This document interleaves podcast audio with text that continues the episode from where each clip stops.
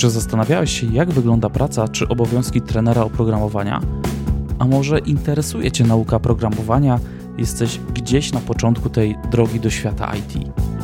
Dzisiejszy odcinek jest poświęcony właśnie tym zagadnieniom i jestem przekonany, że obydwie strony wyciągną z niego wiele. Do tej rozmowy zaprosiłem Bartosza Cytrowskiego, który programowaniem zawodowo zajmuje się od ponad 10 lat. Od czterech jest trenerem, nauczycielem oprogramowania. Na sali szkoleniowej spędził ponad 3000 godzin. Aktywny w trójmiejskiej społeczności programistycznej, często spotkacie go na konferencjach, meetupach, zarówno w roli słuchacza, jak i prelegenta. Pomysł na ten temat zrodził się u mnie jakiś czas temu, ale spotykając się z moim gościem osobiście na konferencji DevSharp w Gdańsku, gdzie mieliśmy okazję uczestniczyć w prezentacji Felien Hermans o tym, jak uczyć się w ogólności, co tam dzieje się u nas w mózgu podczas procesu uczenia, nakręciliśmy się na ten temat jeszcze bardziej. Dodatkowym walorem tej prezentacji było to, iż teorie w niej wygłoszone są poparte badaniami, a sama prelegentka jest naukowcem. Na koniec tego podcastu będziecie mogli usłyszeć krótki wywiad, który nagrałem z Felien. Zapraszam na odcinek pod tytułem Uczę się programowania. Cześć Bartek. No cześć. Damy radę coś opowiedzieć dzisiaj? Znaczy, damy radę coś opowiedzieć, na pewno. E, powiedziałeś, że będziemy rozmawiać o tym, że e, ludzie chcą się uczyć programowania, ludzie w ogólności powinni chcieć się uczyć. E, problem polega na tym, że tak naprawdę nie każdy wie, jak się uczyć i bardzo mało jest miejsc, w których rzeczywiście uczą cię, jak się uczyć. I to jest coś, czego mi osobiście brakuje, także myślę, że porozmawiamy trochę w tym kierunku i postaram się jakby wspomnieć kilka elementów, które mi pomogły oraz które pomagają kursantom, których mam jakby zaszczyt prowadzić. Nie? Mhm. Na początek standardowa sekcja u mnie w podcaście. Bardzo mnie interesuje historię osób. Skąd się wzięły y, w programowaniu? Powiedz Aha. proszę, e, jak, jak ty zaczynałeś? Czy to było od malucha, od kołyski? Powiem ci tak, mój pierwszy laptop pojawił się na moim biurku w momencie, kiedy szedłem na studia. Także dosyć późno e, i najlepsze jest to, że już od momentu, kiedy go otrzymałem, zacząłem na nim zarabiać. Tak się złożyło, że jakby do programowania mnie tak bardzo nie ciągnęło. E, trafiłem do klasy informatycznej z myślą o tym, że będę się zajmował grafiką komputerową, bo zawsze grafika mnie interesowała. Też myślałem o tym, jak budować gry komputerowe, także to był taki zapalnik, zwłaszcza, że jakby sporą część dzieciństwa spędziłem grając na Pegasusie, na PlayStation, i jakby ten temat jakby ciągle powracał. I w momencie, kiedy poszedłem na, do liceum, do klasy informatycznej, e, jakby zdarzyłem się z twardą rzeczywistością, że cholera, to wcale nie jest takie proste.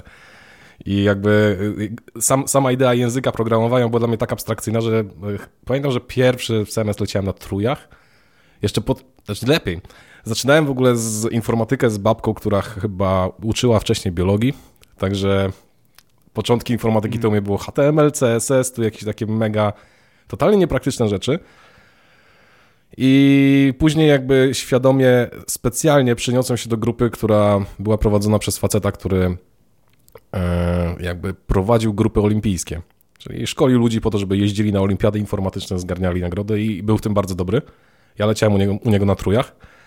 I tak niby to miało demotywować, ale z drugiej strony wiedziałem, że to jest taka rzecz, której nie wiem i której fajnie by się było nauczyć, bo to jednak jest taki element, który no, trochę jest taką współczesną magią, nie? Mhm. Zostajesz programistą, stajesz się magiem w dzisiejszych czasach, także to mi się mega spodobało.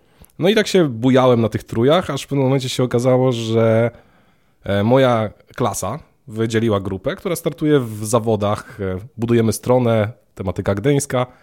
Podszedł do mnie e, przewodniczący tej grupy i mówi, słuchaj Bartek, ty coś umiesz rysować, zrób nam grafiki na tę stronę.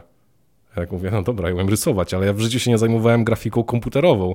Nie mam bladego pojęcia, jak to zrobić. Masz dwa dni.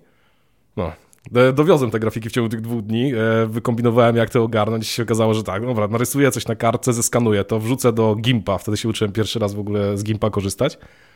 E, znalazłem sposób na to, żeby te grafiki trochę oczyścić, pokolorować. Wrzuciłem to i się okazało, żeśmy wygrali ten konkurs. Pewnie nie dlatego, że grafiki były ładne, ale ta strona była naprawdę dobrze zrobiona. I od tego momentu jakby sprawy zaczęły nabierać tempa, bo te grafiki zobaczył e, ojciec mojej koleżanki, który zajmował się marketingiem. E, powiedział, że potrzebuje tego więcej. E, ja dla niego zrobiłem kilka grafik, poprawiłem trochę warsztat, jeżeli chodzi o, o jakby te narzędzia, z których korzystałem. A następnie kumpel, który, z którym razem jakby kończyliśmy liceum, stwierdził, zakładam swoją działalność, potrzebuję kogoś, kto będzie się zajmował banerami reklamowymi i takimi tam. Ja powiedziałem, no dobra, to się nauczę, nie? Nauczyłem się robić te banery. Później e, inny kolega, który robił z nim jakby layouty stron, powiedział, eh, nie, w sumie to olewam, w tym nie ma przyszłości, idę na budownictwo. E, no i powiedział mi więcej, jak robić te strony. No i się nauczyłem robić strony internetowe. I się tak bujało chyba przez 4-5 lat. Siedziałem, robiłem HTML, CSS-y. W międzyczasie na studiach uczyłem się trochę rzeczy związanych z programowaniem. No i później e, pojawiły się takie duże projekty. Okazało się, że jakby nie mamy mocy przerobowej, żeby to ugryźć. E, zabrakło nam trochę wiedzy. I stwierdziłem, dobra, idę szukać pracy gdzieś w jakimś dużym zespole. I tak trafiłem chyba na... Tak, trafiłem do Spartezu. Wtedy. To było jakieś 8 lat temu? Ciężko mi w tym momencie powiedzieć. Ale dawno temu w każdym razie. To w sumie można by powiedzieć, że byłem trochę stażystą. E, tam chyba 7 miesięcy wytrzymałem i stwierdziłem, nie no, brakuje mi trochę rzeczy z warsztatu, trzeba trochę angielski pod, pod, e, podreperować, trochę więcej umiejętności miękkich i jakby od tamtego momentu trochę zmieniła mi się kariera. Pomyślałem, dobra, pójdę w user experience, jakby to programowanie zostawię na boku, bo to user experience jest takim tematem, który widzę, że nabiera rozpędu. Nawet mało brakowało, bym dostał pracę jako user experience designer. Pamiętam, że startowałem w jednej rekrutacji, gdzie było chyba 10 e, user experience designerów. Ja byłem jedyny, który nie ma doświadczenia jako UX tak naprawdę. I wygrałem tą, tą rekrutację. Problem polegał na tym, że firma się zrestrukturyzowała i stanowisko zniknęło. Wtedy ach, poszedłem z kumplem na piwo i on mówi, słuchaj, wiesz co, e, w zeszłym tygodniu ja byłem na grillu i gadałem z kumplem, oni szukają właśnie kogoś takiego jak ty. O stary, fajnie, no, pójdę i sprawdzę. No i poszedłem, e, wróciłem do domu, zdrzemnąłem się, obudził mnie telefon, dostałem do robotę. No i tak się zaczęło jakby przygoda frontendowca. E, wtedy jeszcze dużo siedziałem w PHP i w momencie, kiedy ten PHP, dużo ludzi na niego narzekało, ale pojawiło się Symfony 2 i to był taki moment przełomowy, gdzie rzeczywiście dało się no, powiedzmy, porządnie programować w PHP, były jakby fajne przykłady, e, dobre narzędzia i niby wszystko ładnie, pięknie, ale nagle JavaScript wskoczył. I ten JavaScript tak się zaczął rozpychać, ludzie zaczęli mówi, mówić, że fajnie by było zainwestować trochę czasu, żeby e, jakby podszkolić się w tym, jak to w ogóle działa, czym ten JavaScript w ogóle jest.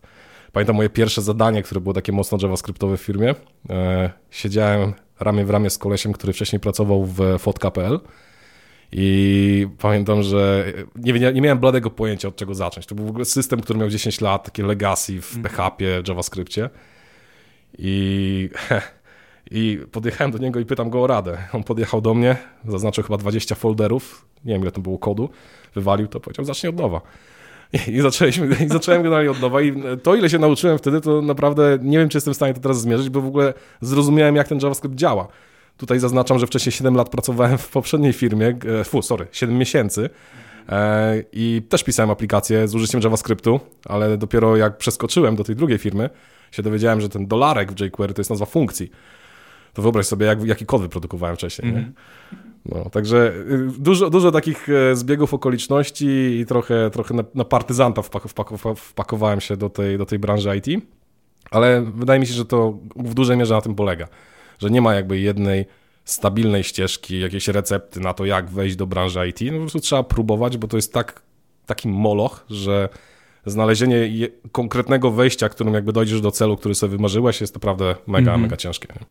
Tak, tak. O ile kiedyś można powiedzieć, było to zarezerwowane tylko taka jedna ścieżka akademicka, nazwijmy tak. to, i tak się wchodziło, nie było praktycznie chyba żadnych e, innych możliwości. Tak, dzisiaj tak jak wspomniałeś, tych ścieżek jest masa. Akademicka, e, kursowa, samouk, e, no nie wiem, co jeszcze można. E, przypadek losowy, ktoś przez przypadek wszedł nie tymi drzwiami na rozmowę i został programistą. Słuchaj, ja słyszałem historię o tym, że można się dostać do branży IT, jak umiesz obsługiwać Xero. Autentycznie. Historia, historia prawdziwa. E, była taka jedna dziewczyna, która e, została Scrum Masterem z powodu tego, że jakby ogarniała kwestie e, tych urządzeń biurowych i tak dalej. Bardzo jej się to spodobało, po czym stwierdziła, będzie chciała przejść do branży IT, przeszła do branży IT i teraz z tego co wiem programuje. Także... Po prostu trzeba być otwartym na nowe wyzwania, tak, otwarty myślę, umysł myśl... i się nie zamykać. Tak, myślę właśnie, że tu w dużej mierze chodzi o, o jakby dobre zbiegi okoliczności. Im więcej próbujesz, tym więcej okazji będziesz miał do wykorzystania, no i w którymś momencie to chwyci. Nie?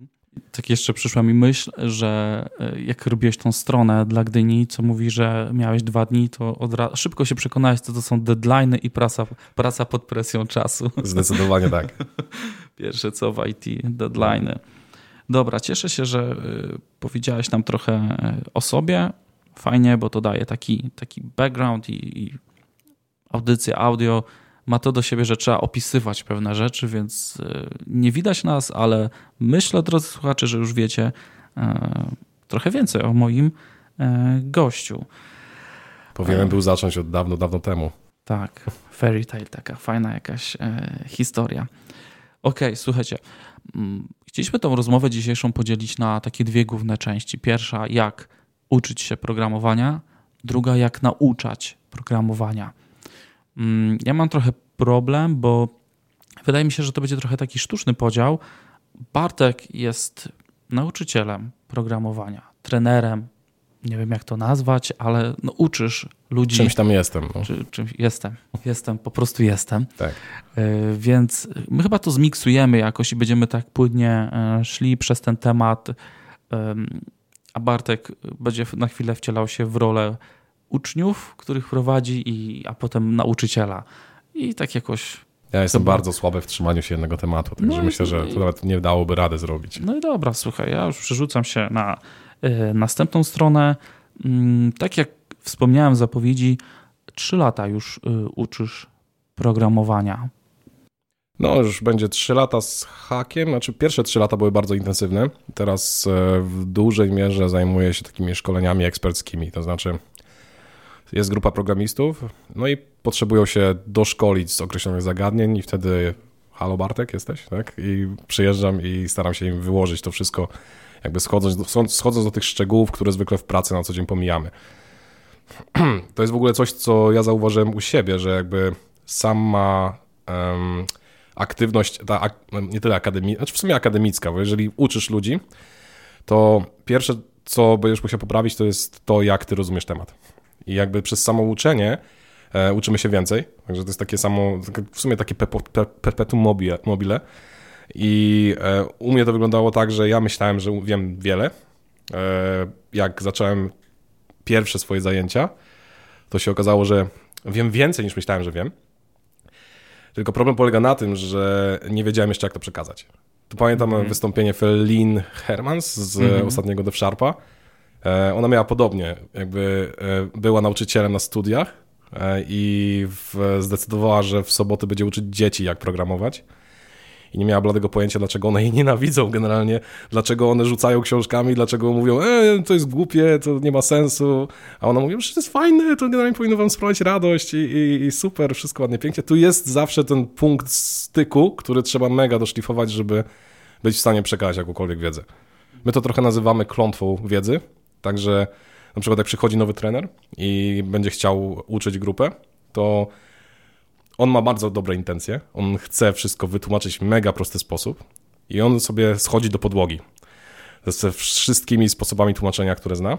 Z tym, że jak on schodzi do podłogi, to zapomniał, że on jest na trzecim piętrze, a grupa jest w piwnicy.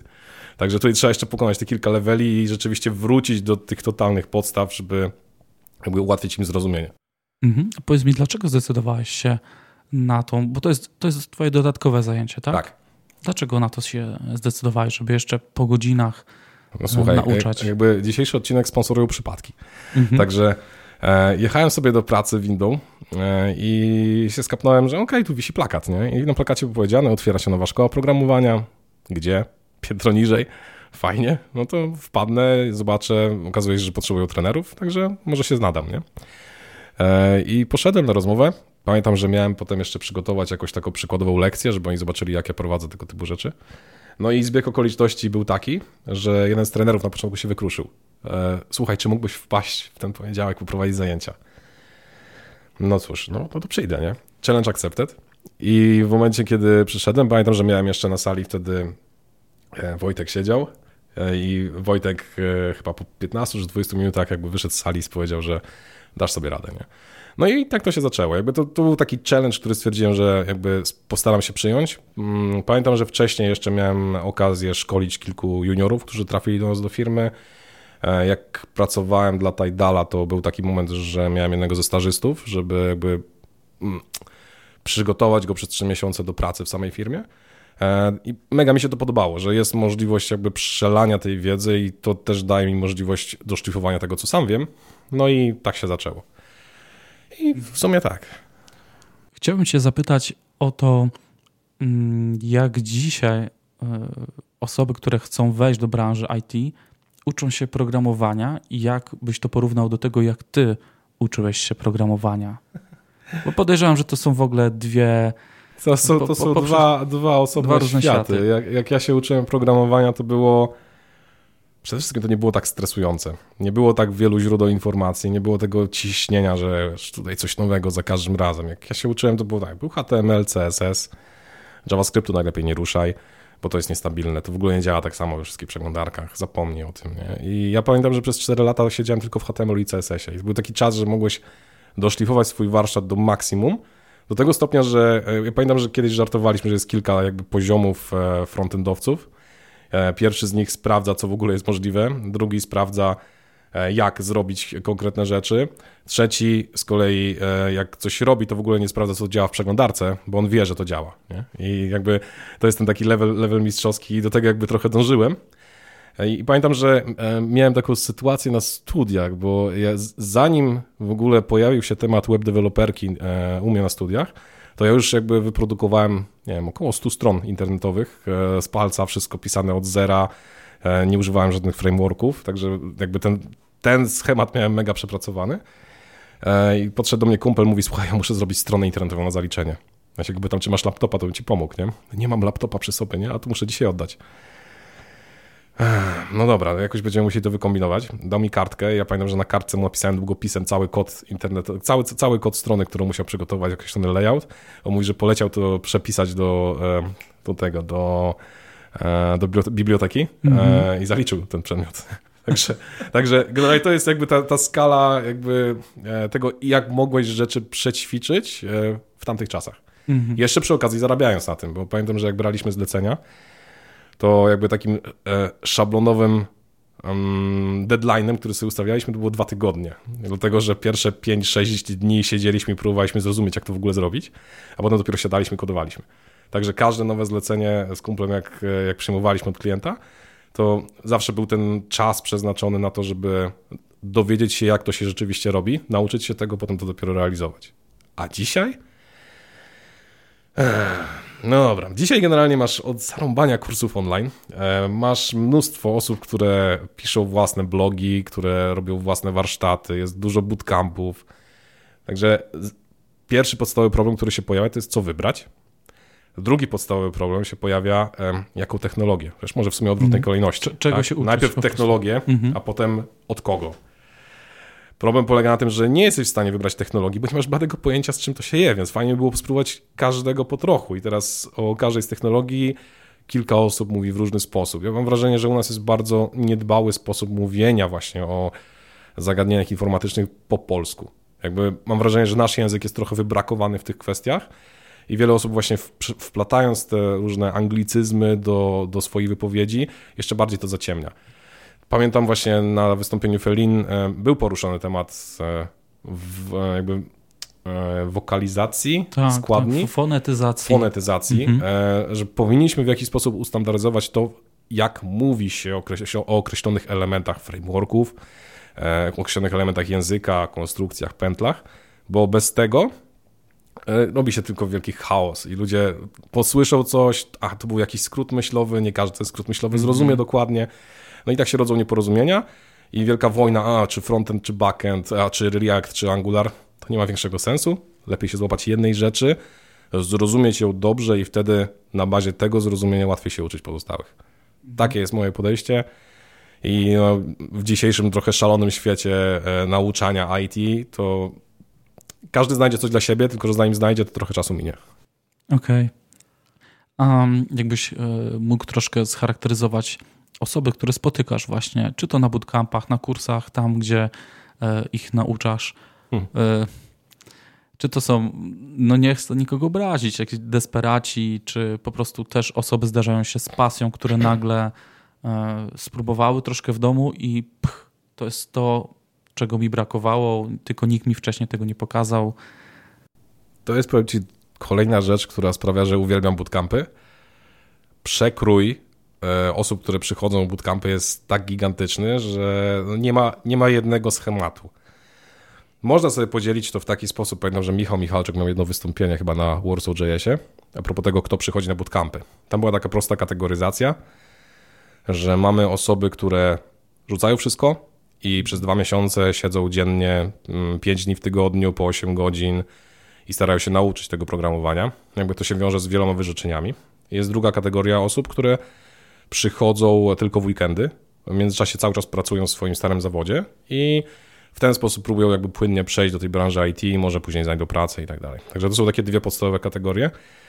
No i e, czasami niefortunnie nie trafisz do tej, do której powinieneś trafić. Czyli jak wybierasz bootcamp, na który będziesz chciał chodzić, to my się często oszukujemy, że mamy mega motywację i jak pójdę na ten weekendowy, bo ja nie chcę zostawić mojej pracy w tym momencie, bo ja nie wiem, czy to będzie mi pasować i ja będę się regularnie uczył w domu. I to jest chyba pierwsze oszustwo, które sobie rzucamy, bo e, zauważyłem, że tak nie 20-30% osób, które chodzą na te bootcampy weekendowe, rzeczywiście jest w stanie się do tego stopnia zmotywować. I to jest bardzo -hmm. zmienne i nie zakładajcie, że będziecie w tych 20-30%. Nie? To, jest, to wymaga mega dużej dyscypliny, zwłaszcza, że na samym początku e, bardzo dużo rzeczy stoi na przeszkodzie i bez takiego ciągłego ćwiczenia ciężko, ciężko w ogóle przeskoczyć pierwsze, pierwsze progi w tej branży IT. Mhm. A powiedz mi, czy ty jako trener e, oprogramowania, nau, nauczyciel na, na bootcampach spotkałeś się z jakimś takim no powiedzmy przykrymi słowami w twoją stronę, bo na te bootcampy ja zauważyłem tak jadą na niektórych forach, na niektórych powiedzą spoko, ok, po prostu powstało coś, bo jest zapotrzebowanie, mhm. na drugich powiedzą, że to jest w ogóle zło totalne, tego nigdy nie powinno być. E, rozumiesz, o, o, czym mówię? Tak, Pewnie rozumiem. sam o, o, o, tym czytać, ale czy ty personalnie z tego powodu miałeś jakieś e, takie, Wiesz, że się powiedział, ty na bootcampach uczysz? Wiesz co, tak, na samym Źle początku. dla naszej branży. Inaczej, powiem ci tak, na samym początku, pamiętam pierwsze dwa miesiące, gadałem z kolegą, który e, jak usłyszał, że uczę na bootcampach, to mówi, a co ty będziesz juniorów wciskał do branży na siłę, przecież te bootcampy nie dają żadnego efektu. Ja mówię, słuchaj, wiesz co, pogadamy za trzy lata, nie? I e, jakby moja trochę motywacja była taka, że jeżeli da się wypuścić pierwszą grupę i ta grupa rzeczywiście znajdzie pracę, to znaczy, że to działa. I teraz pytanie, jak to jeszcze usprawnić. No i jakby przez te trzy lata starałem się usprawniać i warsztat, i rzeczy, które tłumaczę, i jak to tłumaczę. Do tego stopnia, że pamiętam, że ostatnią grupę, którą prowadziłem, e, chyba po miesiącu, miałem 60% osób w firmach już pracujące. Także to nie jest stała. To nie jest tak, że o teraz od 60 będziemy szli w górę, ale mhm. pokazuje to, że efekty są. Co więcej, firmy, które biorą tych kursantów, często wracają po więcej. Czyli jeżeli już ktoś się przekonał, że człowiek po bootcampie jest pełnowartościowym pracownikiem, tylko trzeba go dobrze poprowadzić, no to będzie przychodził po więcej i jakby nie patrzeć, dla nich to jest trochę tania siła robocza, bo mają juniora, który został mhm. wyprodukowany mm -hmm. szybko. Jest zmotywowany. Jest mega zmotywowany. To jest jakby jeden z pierwszych czynników, które się pojawiają, bo teraz, jeżeli wywaliłeś kupę kasy na to, żeby pójść na bootcamp, zostawiłeś kilka miesięcy życia po to, żeby się tego nauczyć szybko, no, to jest pewnego rodzaju męka e, na samym początku, to, to musisz mieć tą motywację, bo inaczej byś sobie zrezygnował po pierwszych dwóch, trzech tygodniach. Nie? Zdarzają się mhm. takie przypadki, że ktoś przychodzi nawet na dzienny bootcamp, już sobie zaplanował wszystko, że rzeczywiście e, dwa miesiące będzie skupiony. Mm, no i nie wiem, po dwóch tygodniach, po dwóch dniach chyba rekordzista zrezygnował z kursu i wtedy automatycznie dało się zastąpić go kimś innym. E, no to ciężko mi powiedzieć, czy to jest. E, czy to jest stabilne pomiędzy różnymi bootcampami? Mhm. Bo ja jakby tam, gdzie ja pracuję, czyli w InfoShare Academy, e, mam coś takiego, że nie spotkałem się z negatywnymi opiniami na mój temat, płynącymi nie wiem, z zewnątrz. Ja regularnie na przykład po zajęciach dostaję ankiety od kursantów i to, co się u mnie często pojawia, to jest to, a nie było slajdów, albo tempo za szybko, nie? i tak dalej, i tak dalej. Mhm. Ja to wiem i jakby staram się to w jakiś sposób zaadresować e, i też z, z rzeczy, które często mi się w takich ankietach pojawiały, to było to, że jakby to tempo mm, Kurde, ciężko, ciężko mi to teraz, teraz ugryźć. E, wróćmy do tego głównego pytania, bo mam tempo, wrażenie, że tempo, płynę. tempo za szybkie, czy, czy, czy za wolne? Wiesz co, tempo e, bardzo ciężko jest dopasować, bo jak przychodzą ci ludzie e, z różnych backgroundów, pamiętam, że raz miałem tak, że prawie cała sala była e, osób z e, budownictwa. E, i wtedy jakby jest, jakby stabilny poziom zrozumienia tematu, o którym mówimy i mogę korzystać z jednej analogii i to wszystko jakby chwyta. Ale w sytuacji, kiedy są ludzie z różnym backgroundem, niektórzy po studiach, niektórzy bez studiów, to czasem ciężko jest zachować ten punkt wspólny i to musimy jakby wspólnie gruchu przepracować i to jest w sumie najtrudniejsze. I e, nawet osoby, które dają ten negatywny feedback, znaczy negatywny, dla mnie to jest tak wartościowy, mhm. e, ale one sobie mimo wszystko zdają sprawę z tego, że e, ta grupa musi jakoś iść do przodu. Także nie miałem jeszcze czegoś takiego, że ktoś jechał na bootcamp, e, w sensie jechał, e, rzucał negatywne opinie e, pod albo adresem zajęć, albo pod w ogóle adresem całej instytucji. Widziałem te wypowiedzi na forach różnych, że bootcampy są złe i coś tam, mhm. ale powiem szczerze, nie biorę pod uwagę opinii z zewnątrz, jeżeli to jest osoba, która nigdy nie była na bootcampie, ale, albo która nigdy nie pracowała z kimś z bootcampu. Bo to jest tak jakby, wiesz, żyjemy w narodzie ekspertów. Tak? Generalnie mm. każdy jest najlepszy w tym, czego rzeczywiście nie robi i zawsze może rzucić na, na, na ten temat opinię. I ja jakby z tego, co słyszę od osób, które mają ze mną zajęcia oraz z osób, które później mają do czynienia z tymi kursantami, ja jestem zadowolony. I to mi wystarczy do tego, żeby jakby w sposób zmotywowany dalej uczyć. Nie? Także tak. Mówiąc jeszcze o tym e, tempie wypowiedzi, to przypomniały mi się czasy moich studiów, że mnie tam na auli nikt nie pytał, czy, czy profesor za szybko, za wolno. On po prostu jechał z tematem, dziękuję, koniec zajęć. No ale to mhm. jest inna forma.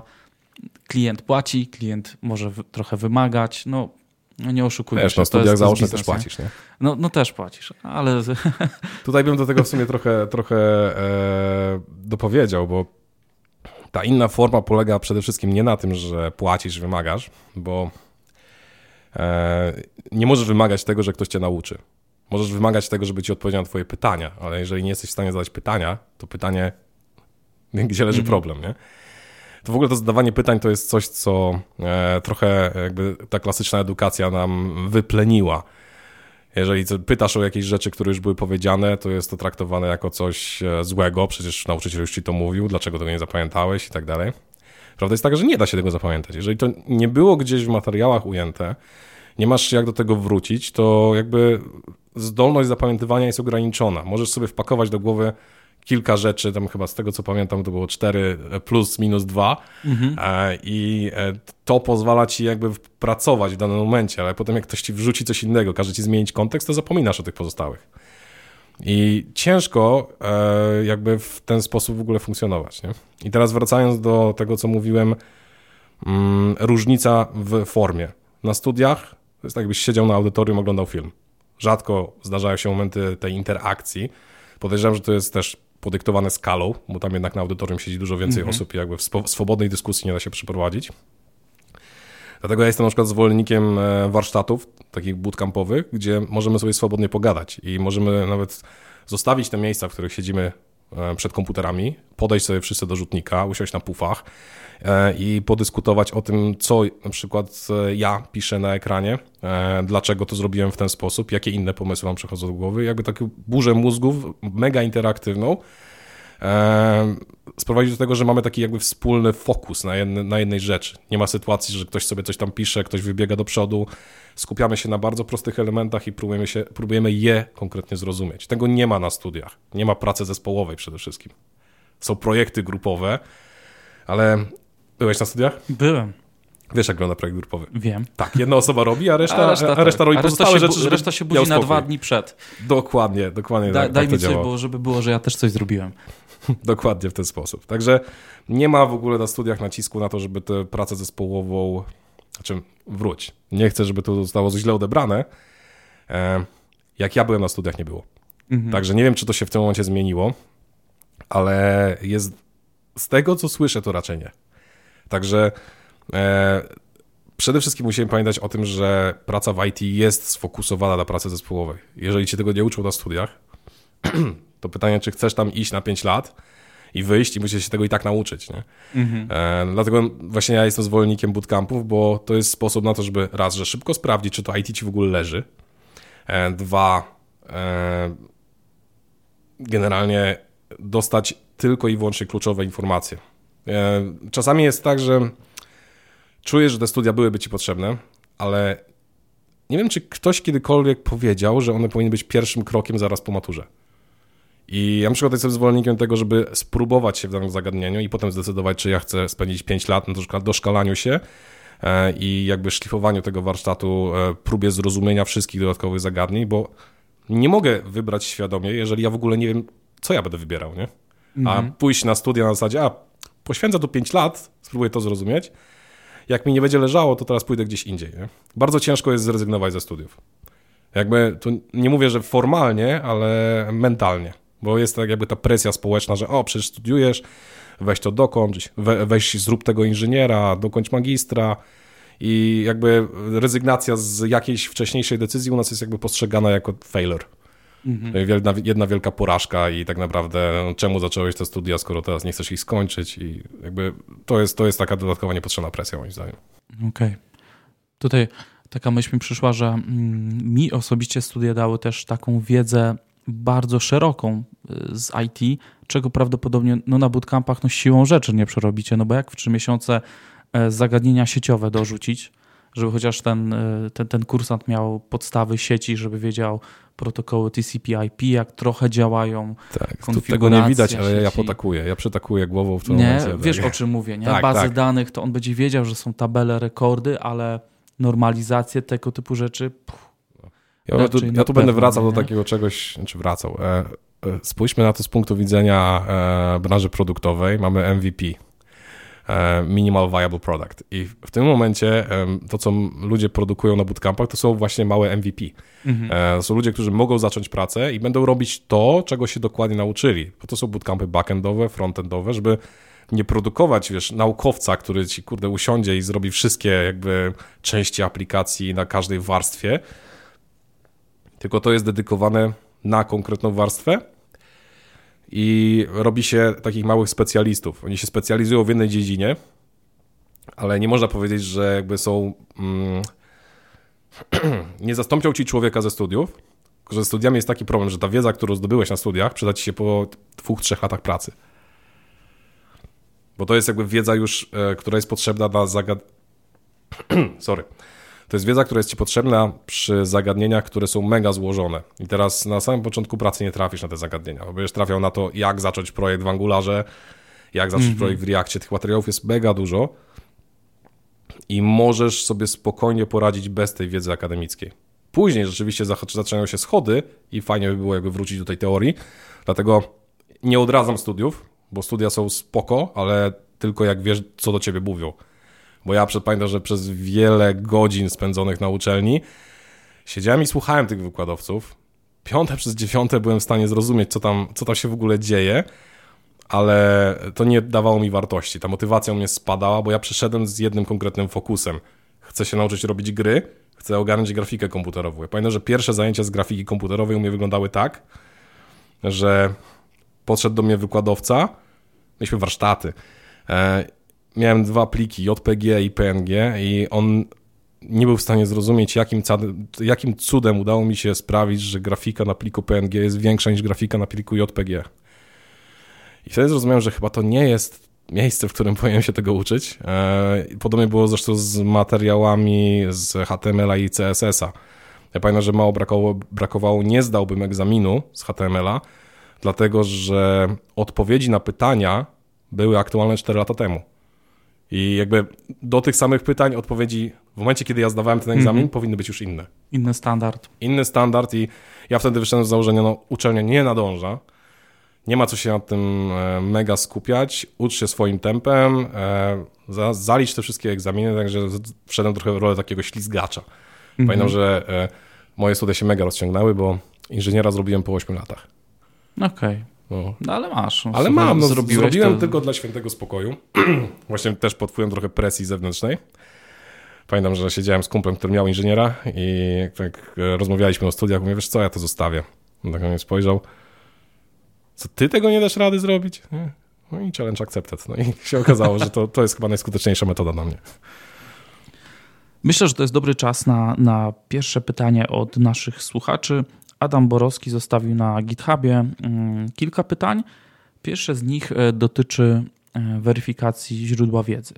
Czy można zweryfikować, czy dane źródło wiedzy o programowaniu, przykład kurs na YouTube, jest wartościowe i nie zawiera błędów? Jak to zrobić? Zacznę od końca tego pytania. Czy nie zawiera błędów? Tak, będzie zawierać błędy. Generalnie nie ma materiałów, które są totalnie bezbłędne. Ja nawet jak czasami czytam książki, które są wydane pod jakąś redakcją, powiedzmy, to zdarza mi się łapać za głowę, bo coś jest w zbyt skomplikowany sposób opisane. Albo, e, zresztą teraz nie przytoczę ci przykładów, ale pamiętam, że miałem takie doświadczenia, czyta, czytałem coś i stwierdziłem, nie no, bez sensu, że w ogóle tą książkę kupiłem, bo dałoby radę to zrobić, znaczy pewnie gdzieś to jest napisane lepiej. E, to jest w ogóle spory pro- problem materiałów, które są dostępne w sieci. E, Wiele osób z dobrymi intencjami stara się e, coś wyjaśnić, ale chwyta się języka, który nie jest zrozumiały dla osób, które nie są w branży. Także to jest w dużej mierze targetowane dla początkujących programistów, którzy już coś umieją, a nie dla osób totalnie zielonych. Także jeżeli chcemy wejść do branży IT ucząc się z kursów online, to będzie bardzo długa droga. Nie?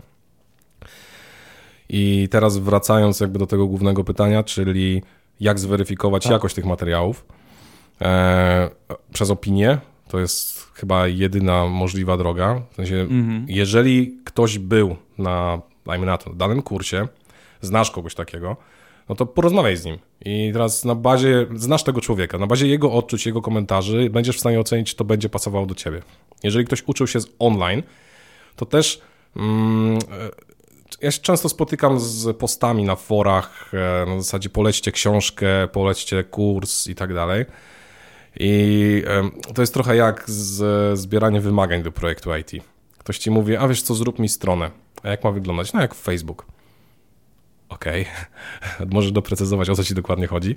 I tutaj jest sam, ten sam problem. Polećcie mi książkę do nauki JavaScriptu, ale dlaczego? Czego ty się chcesz dokładnie nauczyć? w jakim kontekście w ogóle chcesz mm, wiedzę z JS-a jakby wchłaniać, e, jakby ten, ten cel jest potrzebny. Jeżeli ktoś nie zna twojego celu, to e, każda próba doradzenia to będzie tak jakbyś po prostu na ślepo googlał i mówił, ok, kurs JavaScript, koniec. I w tym momencie coś ci tam podskoczy, e, to kto zapłacił więcej będzie wyżej na liście wyszukiwania i tak dalej. Także warto jest przede wszystkim złapać kontakt z ludźmi, którzy w tej branży siedzą i próbować wyczuć, czy to są osoby, które warto słuchać.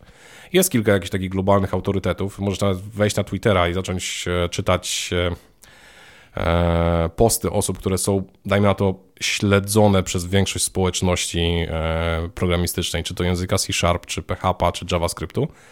I prędzej czy później tam się pojawiają materiały, które pozwalają ci złapać e, taki punkt odniesienia, od którego dalej możesz się uczyć samodzielnie. Ja pamiętam, że ja trafiłem na początku kariery na stronę e, utrzymywaną przez firmę, która się nazywała Happy Cog e, i oni robili coś takiego, co się nazywa A List Apart. I list otwarty do programistów. I tam było tyle takiej mięsistej treści, w sensie to były bardzo długie eseje, wydawane raz w miesiącu praktycznie. E, I jakby czytając to, nabierałeś zrozumienia w ogóle tych podstawowych zagadnień, e, też trochę dystansu do problemów, które, które rzeczywiście próbujesz, próbujesz, z którymi próbujesz się zmierzyć. I z tamtego miejsca po linkach trafiłem na pozostałe strony, które jakby budowały tę moją bazę, z której czerpałem wiedzę na, na bieżąco.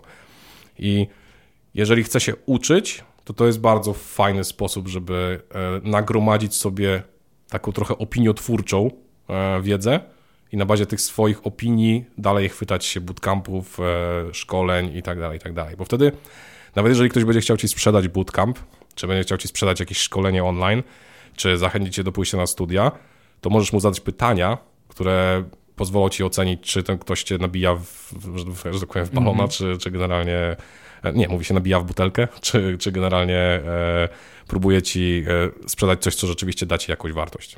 Także tu nie ma złotej, złotego środka, nie ma innego sposobu na zweryfikowanie tego jak na sprawdzenie i najlepiej sprawdzanie tego małymi kosztami. Mhm. Ja często, y, jak chcę coś zweryfikować, to y, szukam konstruktywnych, negatywnych opinii. Tak, to w sensie jest dobre. bardzo cenię takie opinie, jak ktoś tak rzetelnie napisze, nie na zasadzie nie podobało mi się, No. tylko co mi się nie podobało, tempo, materiały, sposób przekazywania wiedzy, no nie wiem, może takie prozaiczne rzeczy jak aparycja prowadzącego, bo nie mógł, nie mógł go słuchać, czy nie mógł na niego patrzeć, bo jednak miał z nim spędzać naście godzin online i to też może wkurzać. No, jeśli wkurza cię nauczyciel i sposób, w jaki on sposób, sposób komunikacji jego z tobą, no to choćby ta wiedza była super, na dobrym poziomie, no to możesz przez to nie przebrnąć No, ja oso- emocjonalnie. Osobiście mam taką blacklistę polskich vlogerów, e, czego się po prostu nie da słuchać, e, ale nie będę się tym dzielił teraz. Okej, a ja jestem na twojej liście? E, nie, Nie jestem vlogerem, ale y, gadam.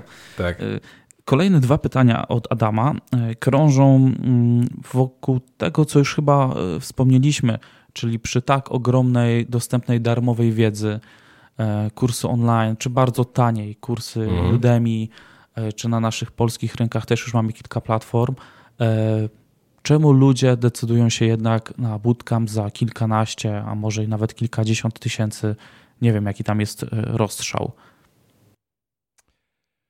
Zacznijmy od tego, że nie ma darmowej wiedzy. Koszt będzie albo po stronie tego, który tą wiedzę e, ci dostarcza, albo po twojej stronie i prędzej czy później za to zapłacisz, nie? Także na- nawet jeżeli da, dają ci mega dużo rzeczy za darmo, to nie wszystko napakujesz do plecaka, nie? Także tutaj jest ten problem, że e,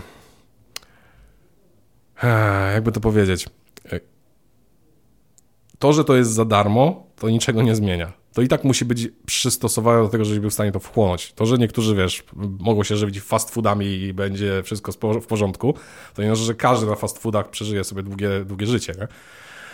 Nie wiem, czy ta analogia jest w ogóle sensowna. Mhm. E, przypomnij mi to pytanie jeszcze. Y, Chodzi o dostępną, łatwą, darmową wiedzę albo Mhm. bardzo tanią i dlaczego y, mamy jednak wybierać bootcampy za te kilkanaście, kilkadziesiąt tysięcy, skoro wszystko jest na tacy, w necie. Możemy po prostu od tak sobie to wziąć. Ja nie powiem, że mamy wybierać bootcampy. Ja mówię, że ja lubię bootcampy, bo z punktu widzenia nauczyciela i z punktu widzenia osób, które przychodzą. E, A co do darmowej wiedzy, e, musimy wiedzieć, że jeżeli coś jest dostępne za darmo, e, prawdopodobnie to nie jest jakby spójny, kompletny zestaw, który pozwoli ci zacząć pracę w IT, powiedzmy, nie? E, Kursy samego języka programowania to nie jest wszystko, co, co wystarczy do tego, żeby do tego IT wejść. I zwykle bootcampy są kształtowane w taki sposób, że poznajesz narzędzia, poznajesz to, jak ktoś pracuje z tymi narzędziami, masz e, trenera, ale też pozostałe osoby w grupie, które siedzą z tobą na warsztacie, są podobnie jak ty zmotywowane, to trochę bardziej, e, to po prostu lepiej działa. Szybciej jestem w stanie tą, tę materię przyswoić, później się zdemotywuję. em, I przede wszystkim jest osoba, która może mi na bieżąco powiedzieć, że ja robię coś nie tak. Bo żeby się poprawić, to ja muszę zobaczyć, że robię błąd. A może być tak, że ja coś robię ileś tam razy, za każdym razem w sposób nieefektywny i ja nie czuję tego, bo to jest dla mnie good enough. I spoko, może być, ale w pewnym momencie musi się powiedzieć ktoś, kto ci powie no słuchaj, tu masz taki skrót. Albo pisałeś to, nie patrzyłeś na ekran, jakbyś patrzył na ekran, to byś się skapnął, że możesz spokojnie wpisać dwa znaki, tabulator, a nie przepisywać cały czas tą nazwę metody, nie? I są takie rzeczy, których po prostu kurs online ci po prostu nie da. I teraz sporo zależy od tego, e, jak jesteś uporządkowany, jakie masz obycie w ogóle z sprzętem komputerowym, e, z nawet samym zagadnieniem rozwiązywania problemów, bo może się okazać, że te kursy online ci wystarczą. Ja mam taką hipotezę, że bootcamp jest fajnym startem, kursy online później. A może lepiej trochę, trochę kursów online przed, trochę kursów online po, po prostu na innym poziomie zaawansowania. E, pójść na bootcamp po prostu z marszu to jest bardzo zły pomysł, przede wszystkim. Także nie można wybierać tych rozwiązań na zasadzie tutaj wezmę sobie darmowe, albo tutaj wezmę sobie te płatne. To wszystko jakby składa się na taką jedną wielką masę, którą prędzej czy później musisz, przez którą musisz się przetoczyć, nie? I fajnie jest znaleźć takie dobre zestawienie, które ci powie, ok, czego przed bootcampem powinieneś się nauczyć, co po bootcampie możesz dalej robić, zanim dostaniesz pracę. Czyli tu jest jakby taka jedna, jedna ciągła linia. Tak z tego, co się orientuję, to u nas e, przed w ogóle wejściem na bootcamp dostajesz zestaw czegoś takiego, co nazywamy pre-workiem. I w tym pre-worku masz e, e, materiały wideo, artykuły, które pozwolą ci lepiej przygotować się w ogóle do startu w bootcampie. Mhm. Kwestia tego, jak kto do tego podejdzie. Daniel Wilkiewicz pyta o to, jak się rozwijać, uczyć, gdy jest się już junior, juniorem z jakimś tam doświadczeniem komercyjnym. Mhm. Możemy nawet zrobić analogię, że ktoś rzeczywiście skończył kurs bootcamp, idzie do tej pierwszej pracy, ma trzy miesiące za sobą, e, nie jest już takim kompletnym, kompletną zielonką. E, wydaje mi się, że nauka takiej osoby powinna być już inna niż tej, która dopiero stawia pierwsze kroki. Co pan Bartosz by proponował? Pan Bartosz. Chciałbym się dowiedzieć, czy jego doświadczenia, propozycje są inne, czy może potwierdzi znane zasady, sposoby na naukę. Co pan Bartosz proponuje? Tak, co, co pan Bartosz proponuje? W sytuacji, kiedy. Mm, sposoby na naukę. Jeśli już nie jesteś taką zielonką. Tak, jeżeli nie jesteś zieloną. Czyli... Powiem tak, mi się zdarzyło, że na kursy bardziej zaawansowane, zaraz po bootcampach przychodziły osoby, które te bootcampy już skończyły. Na przykład, które gdzieś już pracują, e, bo chciały się douczyć z zagadnienia, które poznały w pracy.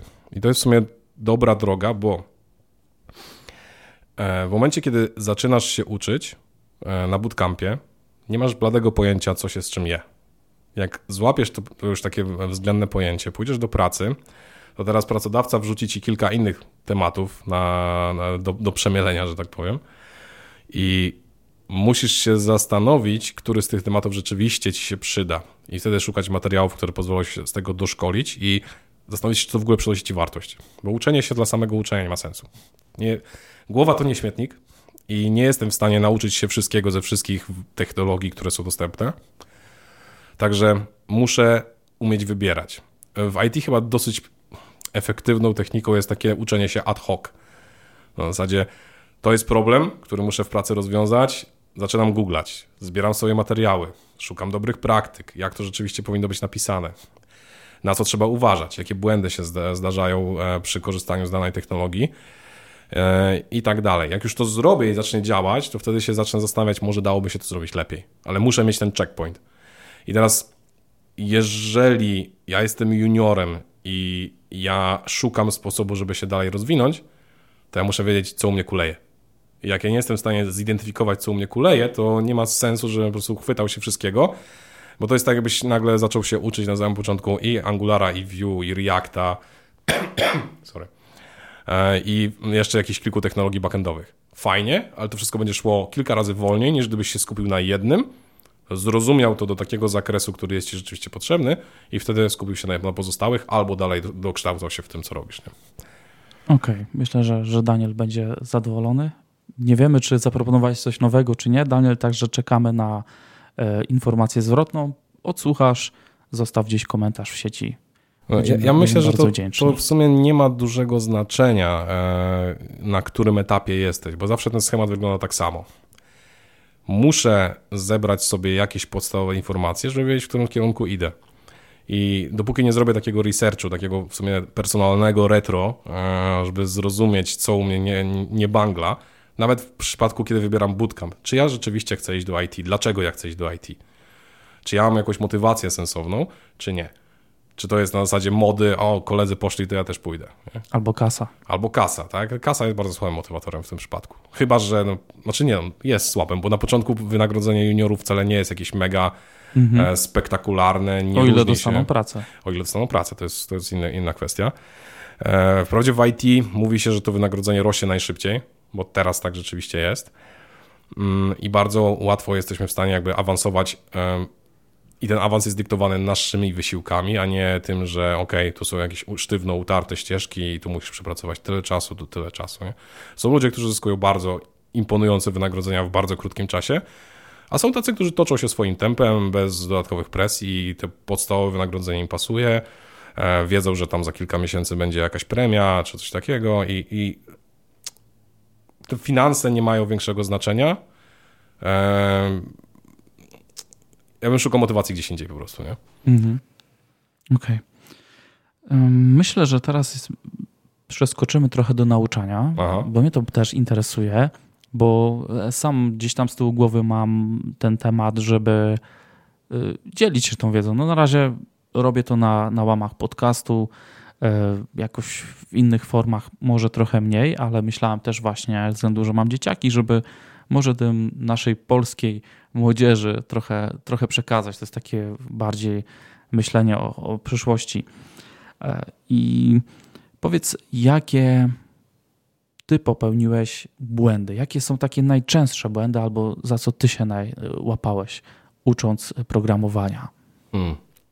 Powiedziałbym, że nauka wielu, wielu rzeczy naraz. I e, mi bardzo dużo czasu zajęło wypracowanie sobie takiego, mm, takich nawyków, które pozwalają mi efektywnie nauczyć się czegoś nowego. I e, czasami zapominamy, jak trudne jest to uczenie, bo e, osoby, które już teraz pracują w branży IT, doczytują sobie rzeczy, których nie wiedzą, coś, coś im brakuje, jakby, w, żeby uzupełnić ten aktualny jakby zestaw narzędzi, ale zapominamy, jak ciężko jest zacząć od początku. I nie wiem, miałeś ostatnio może e, możliwość uczenia się czegoś totalnie od zera? Chyba nie.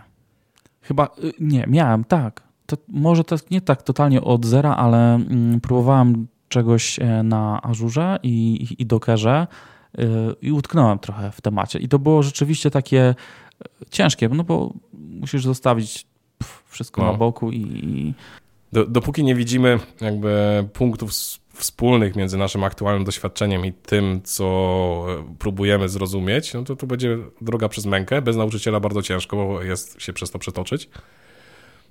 tu Felin chyba też wspominała, że e, potrzebujemy takiego zestawu czanków, mhm. które możemy wykorzystać w każdym możliwym momencie, gotowych szablonów, gotowych rozwiązań.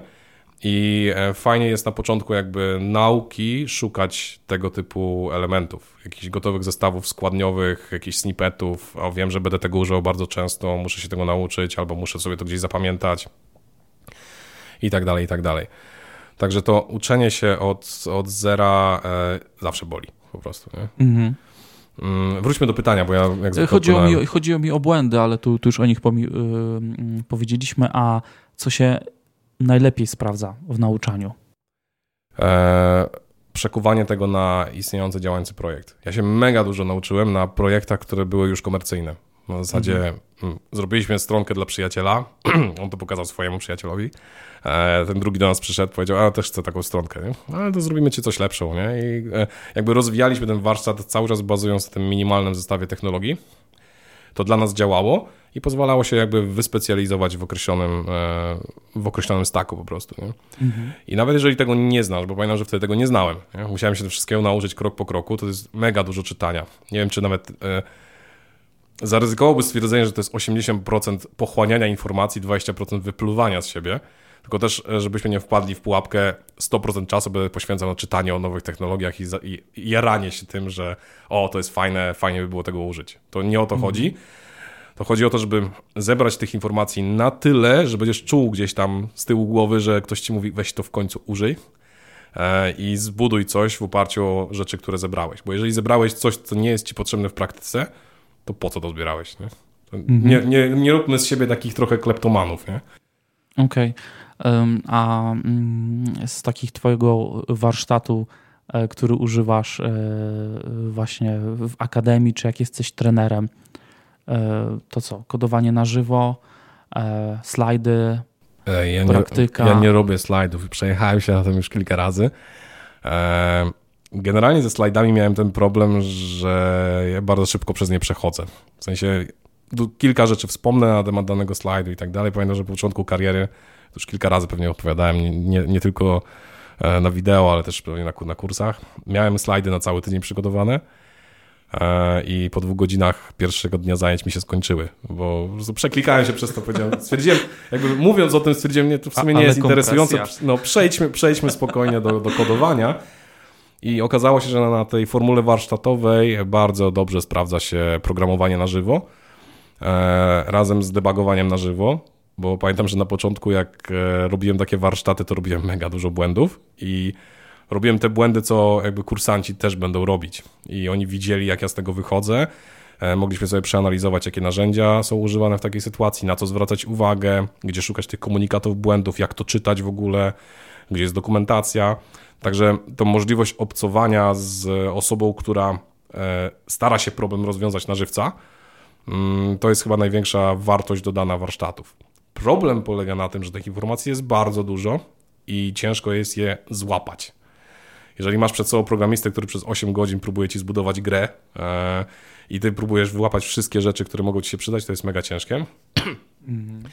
Dlatego to, co ja zacząłem robić e, po każdym kluczowym elemencie, robiłem komita. Robiłem komita z krótką informacją, co się zmieniło od ostatniej e, od ostatniego feature'a, który do naszej aplikacji dorzuciliśmy i to się zaczęło mega sprawdzać. Ludzie zaczęli czytać komity, zaczęli się uczyć, jak A, e, czy... czytać e, to, co Git do nas mówi mm -hmm. i mhm. to jest taki trochę efekt uboczny. Bo powiedziałem im, słuchajcie, musicie nauczyć się Gita, bo inaczej nie będziecie w stanie czytać moich slajdów. Jakich slajdów? No właśnie, nie ma slajdów, są komity. I jakby e, to była motywacja do tego, żeby nauczyć się Gita, którego, e, no nie oszukujmy się, większość programistów traktuje trochę po macoszemu. To jest tak, ok, potrafię zakomitować, potrafię zrobić coś tam, ale jak już zaczną się jakieś grubsze problemy, to e, wiele osób po prostu nie rozumie, jak to działa pod maską. I nie mamy czasu w pracy, żeby zejść pod tą maskę i tam pogrzebać. Także trzeba znaleźć trochę czasu, żeby się tego poduczyć. A tutaj, łącząc przyjemne z pożytecznym, słuchajcie, musicie się nauczyć Gita i tutaj macie materiały, które możecie wtedy zrozumieć i prześledzić i jakby w domu wrócić do tego. Ale to jest fajne, bo mają taką nawet i retrospekcję, czyli oni widzą cały 8-godzinne, powiedzmy 8 godzin zajęć no. prowadzisz, no to widzą po kolei, aha, dołożyliśmy to, dołożyliśmy to, mogą się cofnąć do tego komita, a nie, że po 8 godzinach mają, nie wiem, 10 plików z różnym kodem i okej, okay, to jest taki... Skąd to się wzięło? Skąd to się wzięło, to jest zastane, nie? No. A tak rzeczywiście widać ten komit, dodaliśmy obsługę tego i tego i pach.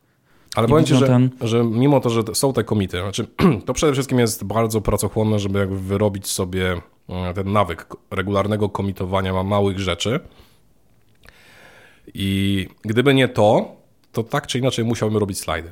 Bo na slajdach jest e, szansa przygotowania sobie jakiegoś zestawu małych fragmentów, z tym, że przy okazji kodu to jest bardzo ciężko zaprezentować. Ja nie wiem, nie, nie spotkałem się jeszcze ze slajdami, na których ktoś pokazał kod w dobry sposób, tak żeby można było o nim jeszcze podyskutować wrzucenie snippetu, jeżeli wrzucisz za dużo kodu, to się nie zmieści na slajdzie. Mm -hmm. Jeżeli wrzucisz ten, ten kod e, i będziesz skakał na zasadzie, tu w tej linii mamy to, tu w tej linii mamy to, też ciężko jest jakby później bez tego komentarza samego wykładowcy zrozumieć, co od czego zależy. Nie? Taki wyrwany z kontekstu. Wyrwany z kontekstu. Pojawia. Także ja bardzo dużo czasu na początku moich warsztatów spędzam na tym, żeby grupa zaczęła płynnie korzystać z Gita i z tych narzędzi, bo jak oni się tej umiejętności nauczą w trakcie zajęć, to później w momencie, kiedy e, przechodzą do powtórki, to, to już jest wbudowane. Oni jakby nauczyli się tego, to jest w pamięci mięśniowej, nie ma e, potrzeby skupiania się dodatkowo na gicie, bo git ma przestać być problemem. Problemem zostaje, staje się to, co rzeczywiście przerobiliśmy na zajęciach. Mhm. Im szybciej się, znaczy moja praktyka pokazuje, że im szybciej się e, te nawyki wyrobi, tym potem łatwiej e, rozmawiać o bardziej zaawansowanych rzeczach. Tutaj Felin Hermans wspominała o czymś takim jak e, cognitive load. I tutaj generalnie o to chodzi, żeby jak najszybciej e, pewne żmudne operacje przeszły nam do tej długotrwałej pamięci i żebyśmy nie musieli e, świadomie korzystać z tych umiejętności, bo one same przychodzą w momencie, mhm. kiedy rzeczywiście tego potrzebujemy. Tak, to, to, to jest e, ważna rzecz. Nie ma nic gorszego niż e, narzędzia przeszkadzające albo które, na których się skupiasz. Ty masz skupić się na rozwiązaniu no. problemu programistycznego, a nie na walce z Gitem, czy, czy w ogóle z Sporo czymś, też czymś innym, pomaga nie? rysowanie. E, ja zawsze na zajęciach mam jakąś tablicę, mazaki, po to, żeby problemy rozrysować. Trochę eksperymentujemy czasami. Nie, nie używam żadnego ustandaryzowanego sposobu reprezentacji, typu nie wiem, UML Pamiętam e, kiedyś e, mój znajomy prowadził zajęcia właśnie z OML-a, żeby przedstawić ludziom to składnie. Podszedł do tego bardzo ciekawego sposobu, bo kazał im zaprojektować UML-a. I ludzie zaczęli wymyślać symbole, które rzeczywiście mm -hmm. mogłyby się złożyć na UML-a, a, a później pokazał im rzeczywistego UML-a i zaczęli porównywać, nie? Jak, jak to jest ze sobą powiązane. I to też jest dobre ćwiczenie, bo jakby ta umiejętność rysowania e, jest równie ważna jak wszelkie umiejętności miękkie, które jakby w IT potrzebujemy. Jakiś sposób komunikacji, nie? Mhm. A jeśli miałbym Cię zapytać, co to jest instrukcja warunkowa IF, to byś mi to powiedział, jak, jak to tłumaczysz e, kursantom? Na przykład takie zagadnienia, no właśnie, warunki, pętle, jak to działa, rekursja. Co tam, walisz Przede z, wszystkim z Wikipedii encyklopedycznie? Czy... Nie, nie. E, staram się unikać tych encyklopedycznych definicji. Ja mam taki swój e, zestaw pojęć, które przygotowuję dla kursantów i mówię im, słuchajcie, to jest taki dokumencik, 20 stron. Zrozumiecie go za dwa miesiące. Będziemy się przez niego przetaczać, aż będziemy dochodzić do ściany i wtedy możemy sobie poćwiczyć, żeby lepiej zrozumieć te konkretne, konkretne tematy. I skapnąłem się, że to działa. W sensie oni rzeczywiście na początku mówią, że a przeczytaliśmy, nie? No dobra, a pamiętacie co to jest to? Nie, to było w tym dokumencie? Tak, na stronie 18, coś tam, coś tam, nie? I prawda, praktyka pokazuje, że ten dokument trochę e, pozwala im zrozumieć progres, który poczynili przez jakby cały e, czas trwania kursu bo są zagadnienia od bardzo prostych do trochę bardziej złożonych. I to e, raz, że mi daje pogląd na to, czy oni rzeczywiście się czegoś nauczyli, czy oni rozumieją, co, co rzeczywiście się dzieje, e, czy nie. I mm, Wracając do Twojego pytania. Y, chodziło o instrukcję warunkową i jak to tłumaczysz encyklopedycznie, czy jakieś analogie? E, przede wszystkim to nie jest tak, że pojawia się instrukcja i ja powiem, że teraz ta instrukcja do tego służy. To jest tak, że Ja zwykle jak przetaczam ludzi przez zagadnienia na przykład związane z JavaScriptem, to zaczynam od takich rzeczy. Słuchajcie, generalnie e, wcześniej uczyliście się HTML-a, CSS-a, teraz wchodzi JavaScript, wchodzi nam dodatkowy wymiar. O co chodzi z tym wymiarem? HTML, CSS, dwa wymiary, układamy elementy na stronie, to jest, to jest w danym momencie, tak wygląda, nic więcej nas nie interesuje. Wchodzi JavaScript, wchodzi temat czasu i wchodzi temat jakby interakcji użytkownika z tym, co my rzeczywiście mamy na ekranie. No i teraz trzeba się zastanowić, co my rzeczywiście będziemy mogli tam zrobić, nie? E, I na czym będziemy pracować. Wcześniej pracowaliście na znacznikach HTML-owych, na selektorach CSS-owych, to rozumiecie, a teraz pojawiają się zmienne. Co to jest zmienna? Co tam możemy wpakować? Czemu musimy coś tam wpakowywać? Do czego nam to będzie potrzebne?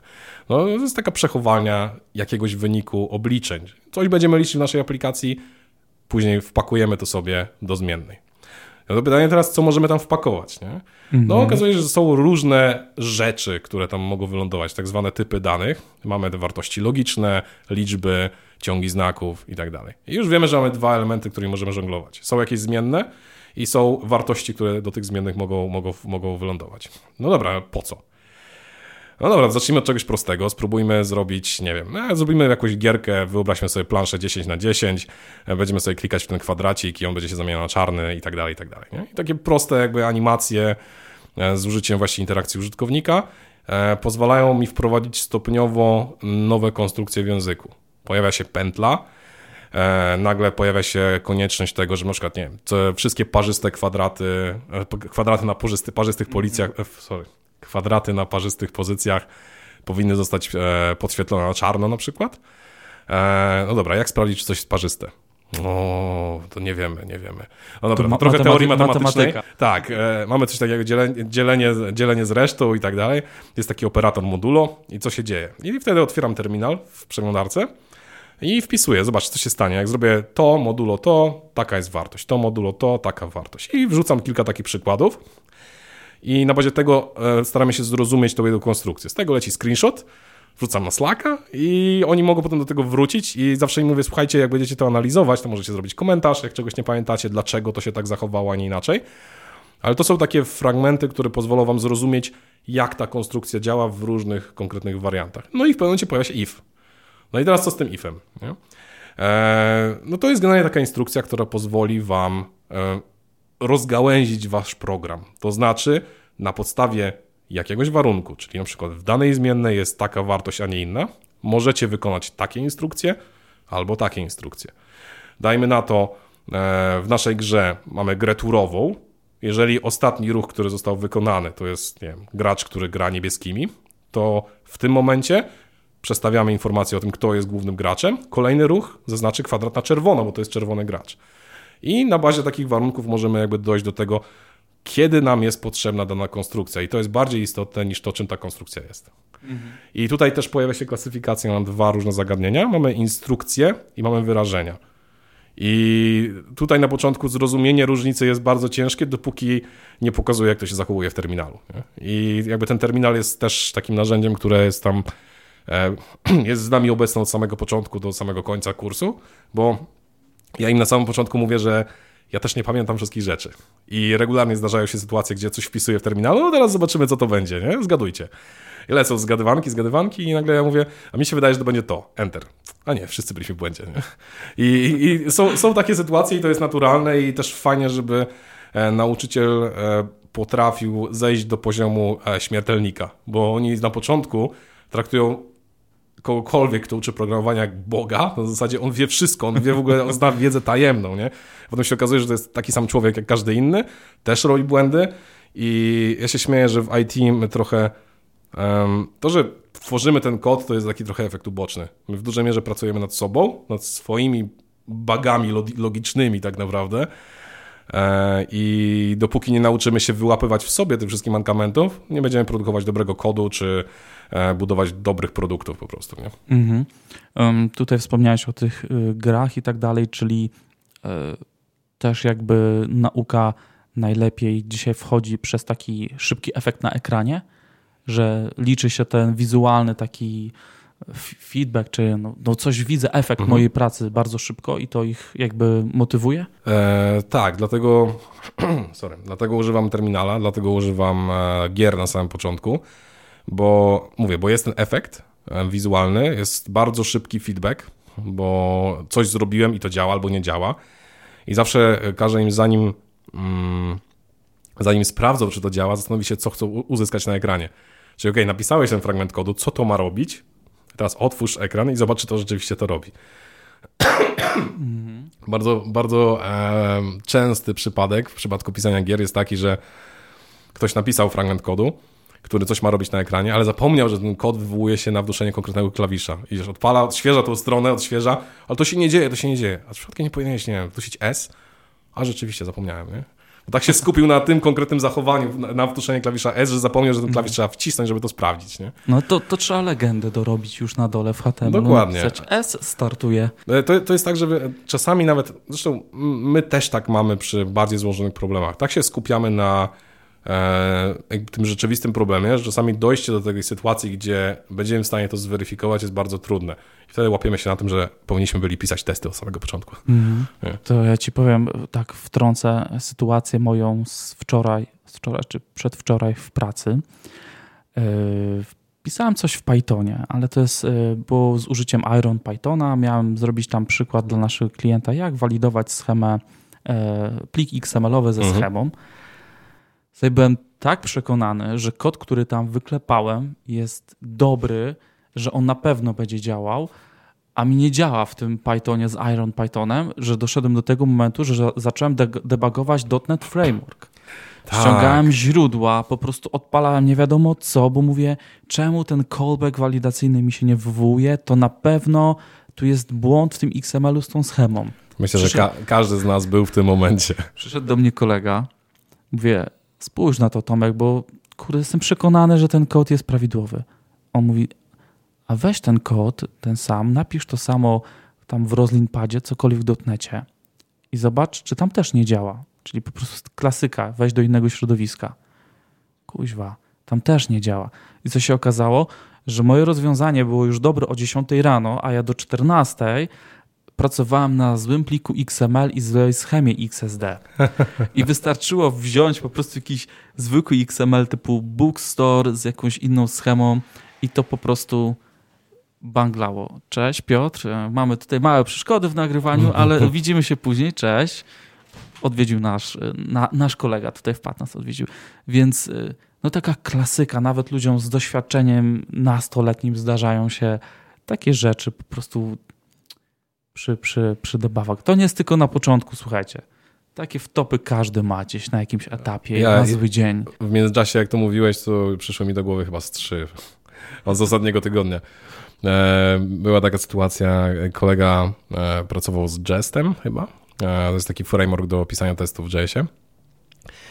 I e, nie był w stanie znaleźć powodu, dla którego jego test zwraca mu wyniki, zanim wszystkie operacje rzeczywiście się wykonały, wszystkie asercje zostały, mm -hmm. zostały tam zweryfikowane. No i w JavaScriptie mamy tą niefortunną asynchroniczność i się okazało, że wystarczyło dopisać return. I teraz ja podjechałem na krześle, to jest pierwsze, co mi przyszło do głowy. Powiedziałem, słuchaj, dopisz tego returna, nie? Mimo, że siedział i się nad tym mm -hmm. przez, przez, przez dłuższy czas. Także tutaj nie ma czegoś takiego, że programiści e, wiedzą wszystko. E, my mamy luki przez to, że regularnie musimy się też oduczać. Ja miałem ostatnio taką sytuację. E, przez długi, długi czas nie pracowałem przy debugowaniu legacy code'u. Przez to, że mm, dużo projektów zaczynałem od zera, to był mój kod, znałem go bardzo dobrze, także nie było takiej konieczności, że siadam i po prostu szukam baga, który gdzieś jest tam zaszyty i ciężko, ciężko jest to zrozumieć. I chyba wczoraj spędziłem dwie godziny na czymś, co powinno mi zająć chyba z 5-10 minut.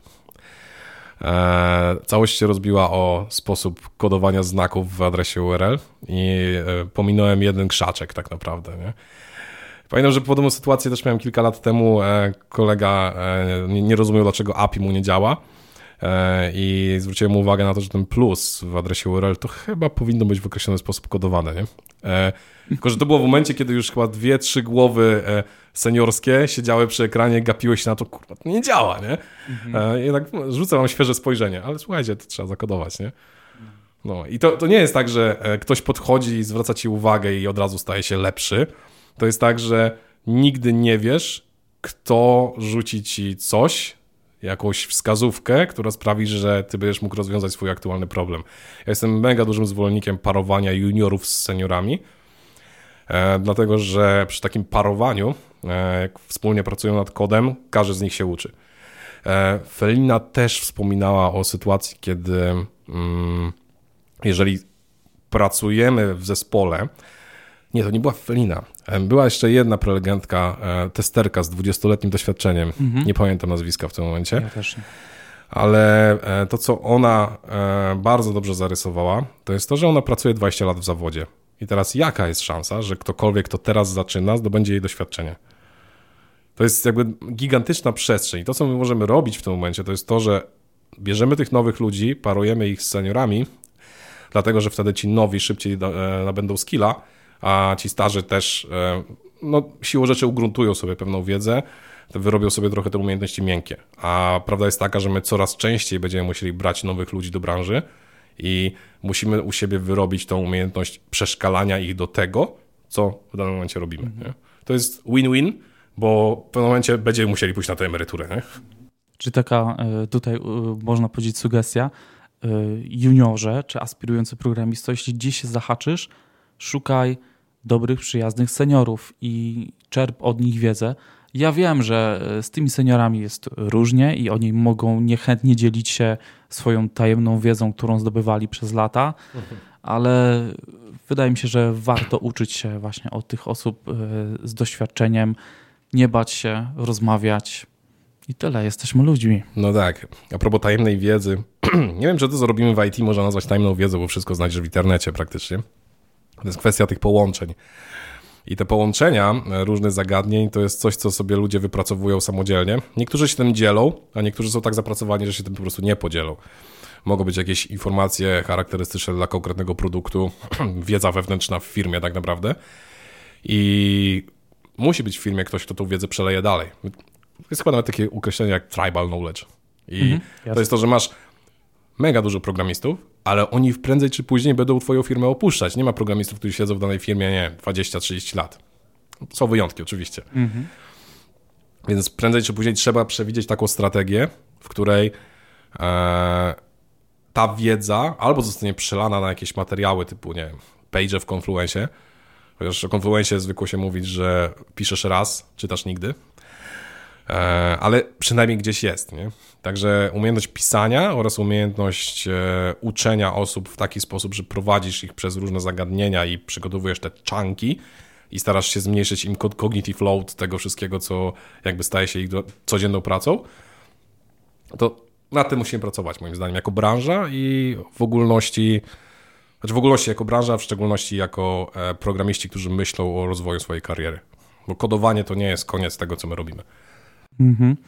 Bartek, y, myślę, że poruszyliśmy większość rzeczy, które, które y, mieliśmy zaplanowane. Czy, czy masz coś takiego, coś ci przychodzi do głowy, y, z czym byś się chciał podzielić ze słuchaczami? Mm. To ty pomyśl, a ja będę się już szykował powoli do mm, zakończenia, ale jeszcze ja cię zapytam o coś na koniec. O jest, już się boję. Dobra. E, mi nic nie przychodzi do głowy. Mam już spruty mózg, bo jesteś wcze na pew, na wcześnie tak. rano, jest ósma, tak. ósma dziewiąta. Bez, ja jestem bez kawy, więc nie wiem jeszcze jak funkcjonuje, aż tak Ja sączę energetyka, ale, ale naprawdę jest ciężko e, i e, rzeczywiście rozmowa jest wyczerpująca. Jak tak e, jest, sobie nie? myślę, e, to już jest druga godzina praktycznie? E, nie, jeszcze nie, zdziwię cię nie, ale powiem ci, że ja często po nagraniu podcastu wracam e, kolejką czy do pracy po prostu jak na kacu. Mam wrażenie, że głowa mi po prostu, wiesz, jest taka obolała, nie wiem, co się dzieje, mózg jest taki rozpędzony, bo tak, rozmowa jest, e, myślę, że dla dwóch stron, nie? To mogę dorzucić jeszcze e, a propos tego właśnie zmęczenia. Zmęczenie, które normalnie gromadzimy w pracy, a zmęczenie, które gromadzimy, gromadzę jako trener na bootcampach czy na różnych rodzajach szkoleniach. Ja ci powiem, że ja ze szkolenia wychodzę wypoczęty, bo to jest tak, że Miałem 8 godzin nieprzerwanego fokusu na rzeczach, których czuję się dobrze. Nie było żadnych niespodzianek. Wiedziałem, co krok po kroku będę chciał przerobić. Czuję e, satysfakcję z tego, że ktoś się czegoś nowego dowiedział. I, I to jest fajne. Jakby robienie sobie takich nawet e, przerw w normalnej pracy, po to, żeby ludzi pouczyć, to jest moim zdaniem taka trochę kwestia już higieny pracy nawet, nie? Bo jeżeli my cały czas siedzimy, wiesz, z kodem, pracujemy tylko i wyłącznie z tym, to kiedy mamy właśnie wyrobić sobie te umiejętności miękkie? E, także ja jestem mega dużym zwolennikiem występowania na prelekcjach. E, nawet jeżeli nie jesteś seniorem, jesteś juniorem, idź na tego Meet.jsa, czy idź na jakąkolwiek inną konferencję, powiedz, że masz temat, o którym chciałbyś pogadać i zobacz, jak to zostanie przyjęte. Bo może się okazać, że masz lepsze skille prezentacyjne niż e, nie jeden senior, który będzie cię słuchał na sali. I najśmieszniejsze jest to, że wiele osób na bazie takich prezentacji zakłada, że osoba, która właśnie wykładała jest o, o, i nie wiadomo mm -hmm. jak. Ja wiele razy miałem taką sytuację, że podchodziłem do prelegenta i chciałem mu zadać py pytanie o coś więcej. I się okazało, że nie, to jest wszystko, co ja wiem, nie? To, co wrzuciłem na slajdach, mm -hmm. także nie zadawaj mi pytań. Okay. to jest takie złudzenie, które wiele osób jeszcze ma, że o, on robi prelekcje, to jest mega koksem, nie? Tak, tak, że prelegenci to są tylko osoby z jakichś tam nie wiadomo jaką e, szeroką wiedzą czy wiedzą ekspercką. Ja, ja im więcej uczę, im więcej e, e, sam siebie uczę, e, tym więcej nabieram pokory do tego, co, czym rzeczywiście nasza praca jest oraz e, też tego, jak, jaką odpowiedzialność trochę mają na sobie osoby, które siedzą w tej branży trochę dłużej. Nie? I jakby to dzielenie się wiedzą jest moim zdaniem czymś, co powinniśmy mieć zawsze gdzieś tam z tyłu głowy i prędzej czy później spróbować po prostu to robić. Nie? Mhm. Bartek, z czym wiążesz swoją przyszłość? Programowanie, bycie trenerem? Da się jakby cały czas ciągnąć te, te, te dwie rzeczy naraz, czy... E, powiem ci tak, to, to, tego się nie da ciągnąć e, jedną rzecz naraz, mhm. bo jakby te umiejętności trenerskie to jest jedna rzecz, ale same umiejętności trenerskie nie dają ci e, materiału, którym będziesz uczył. Także musisz mieć jakieś doświadczenie praktyczne, żeby przekuć to na mm, rzeczy, których będziesz uczył na zajęciach. Także to się napędza w dwie strony, bo teraz umiejętności trenerskie z prowadzenia zajęć e, staram się wykorzystywać w pracy, bo też są momenty, gdzie trzeba coś komuś wyjaśnić, trzeba kogoś wdrożyć i e, to się wzajemnie uzupełnia. Niektórzy wolą robić prezentacje, niektórzy wolą prowadzić warsztaty, ale to są jakby, nawet, nawet siedzenie i kodowanie też jest jakby dla, dla niektórych lepszą opcją niż robienie warsztatów. Mamy te kilka obszarów, ale warto jest to ze sobą mieszać, bo to pozwala nam się tak trochę w ogólny sposób rozwijać. To jest jakbyś chodził na siłownię, dzisiaj robię nogi. Tak? Mm -hmm. Nikt nie lubi dnia nóg, także yy, jak to się mówi, to są te bociany, tak? To, tak. tak przypakowane z szczupłymi nóżkami. No i nie bądźmy takimi bocianami w branży IT, rozwijajmy się w każdym z możliwych kierunków.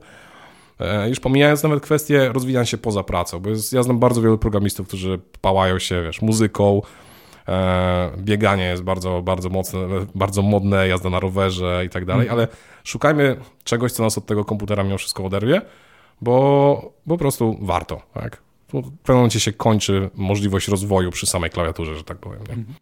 Gdzie w najbliższym czasie będziemy mogli Cię spotkać? Jakieś prelekcje? W Trójmieście, w Polsce? Mm, ja sobie tak trochę odpuściłem prelekcje ostatnimi czasy. E, robię sobie taki limit jednego wystąpienia na miesiąc, bo ostatnie kilka miesięcy było bardzo intensywnych. To może można mi było znaleźć na Infoszerze, na kilku lokalnych meetupach React czy React App i na Angular 3 City występowałem. E, a teraz w najbliższym czasie zgodziłem się wystąpić na Wojewódzkich Dniach Przedsiębiorczości, czy coś takiego, nie pamiętam dokładnie nazwy, bo to mhm. długie było. E, I tam będę starał się mówić o tym, e, jak przygotować się w ogóle.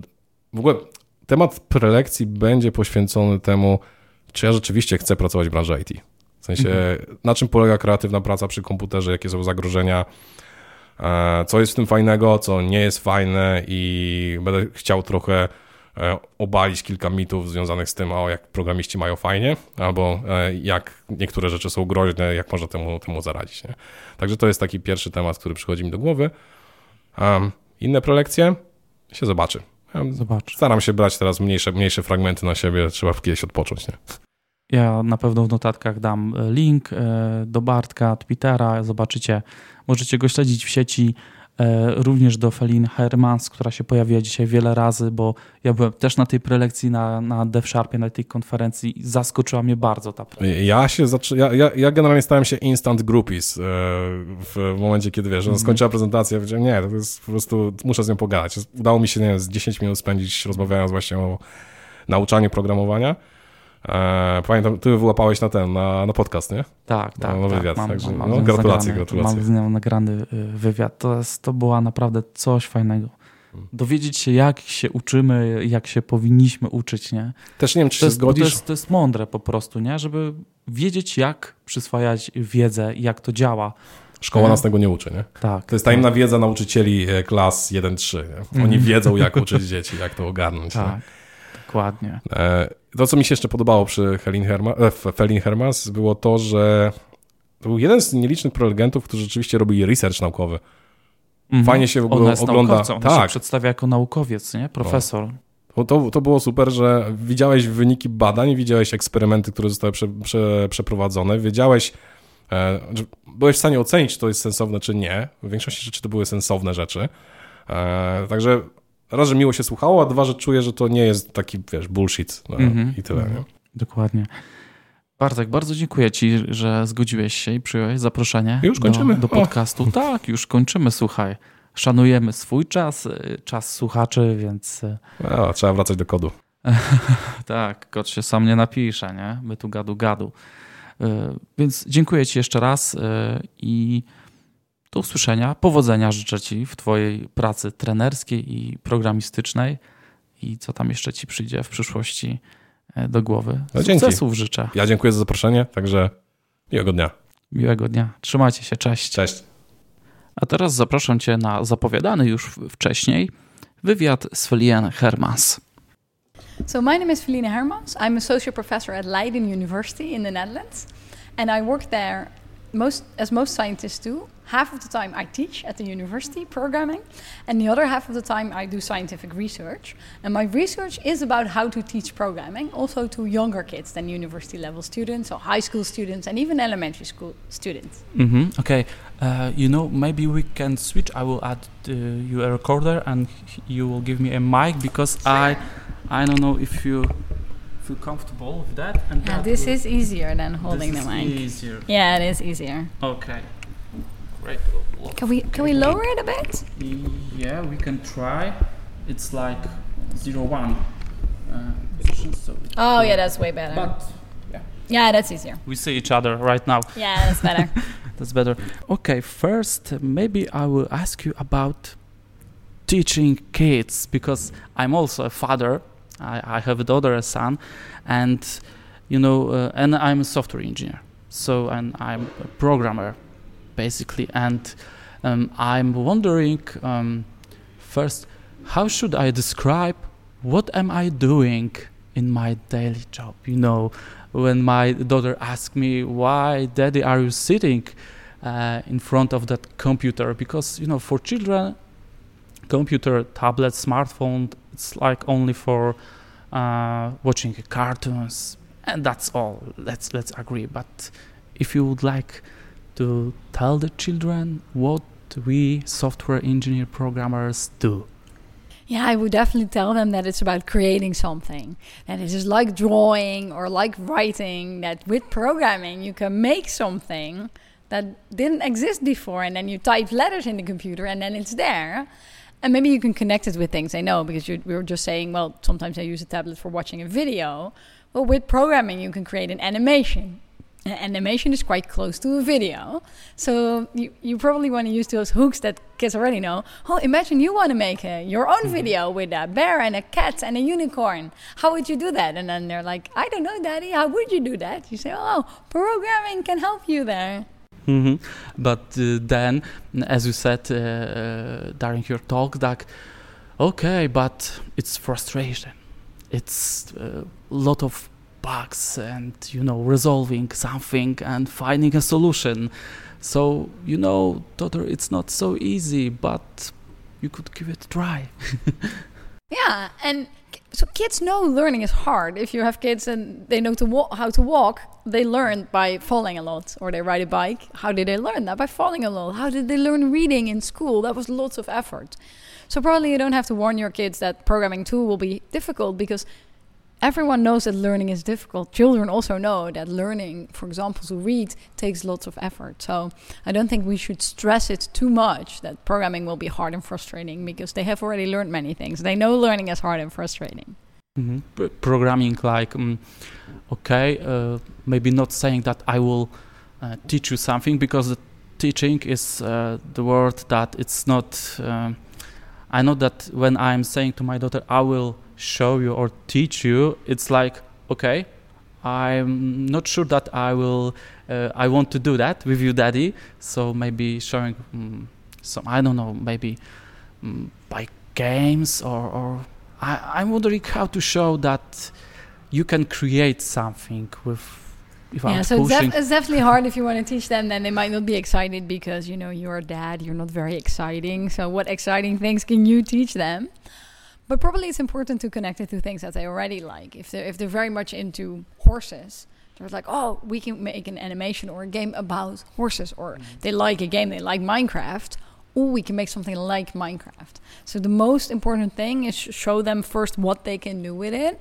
I know there are parents that really approach it like, oh, programming is the best. Uh, okay, I have no clue what you mean. Look, here's a command prompt, and what we're going to do is we're going to print "Hello World." That's going to be so cool clearly children, especially nowadays with all those awesome games on your phone, it's like, wow, we printed Hello World on the screen.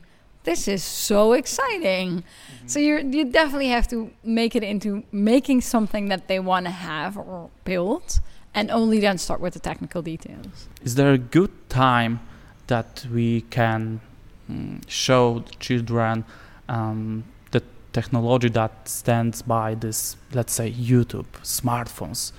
Okay, you are using that because you are watching the cartoons on the smartphone, on, on the tablet, uh, you are watching uh, some or playing a game, yeah.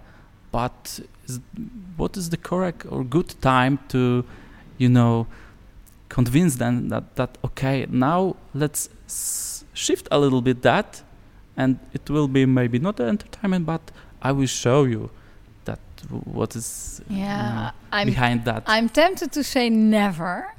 Um, because why would they care what's behind it? I came to Poland in an airplane. I have a vague notion of what an airplane does. Mm-hmm. I don't know it exactly. When is the right time to talk to children about how an airplane works or an automobile? Well, as long as it's working, it isn't that people would necessarily care how stuff works because they use it. So I don't think there's necessarily a time when it's the right age to start being interested in what's behind it because why would they care? It is working.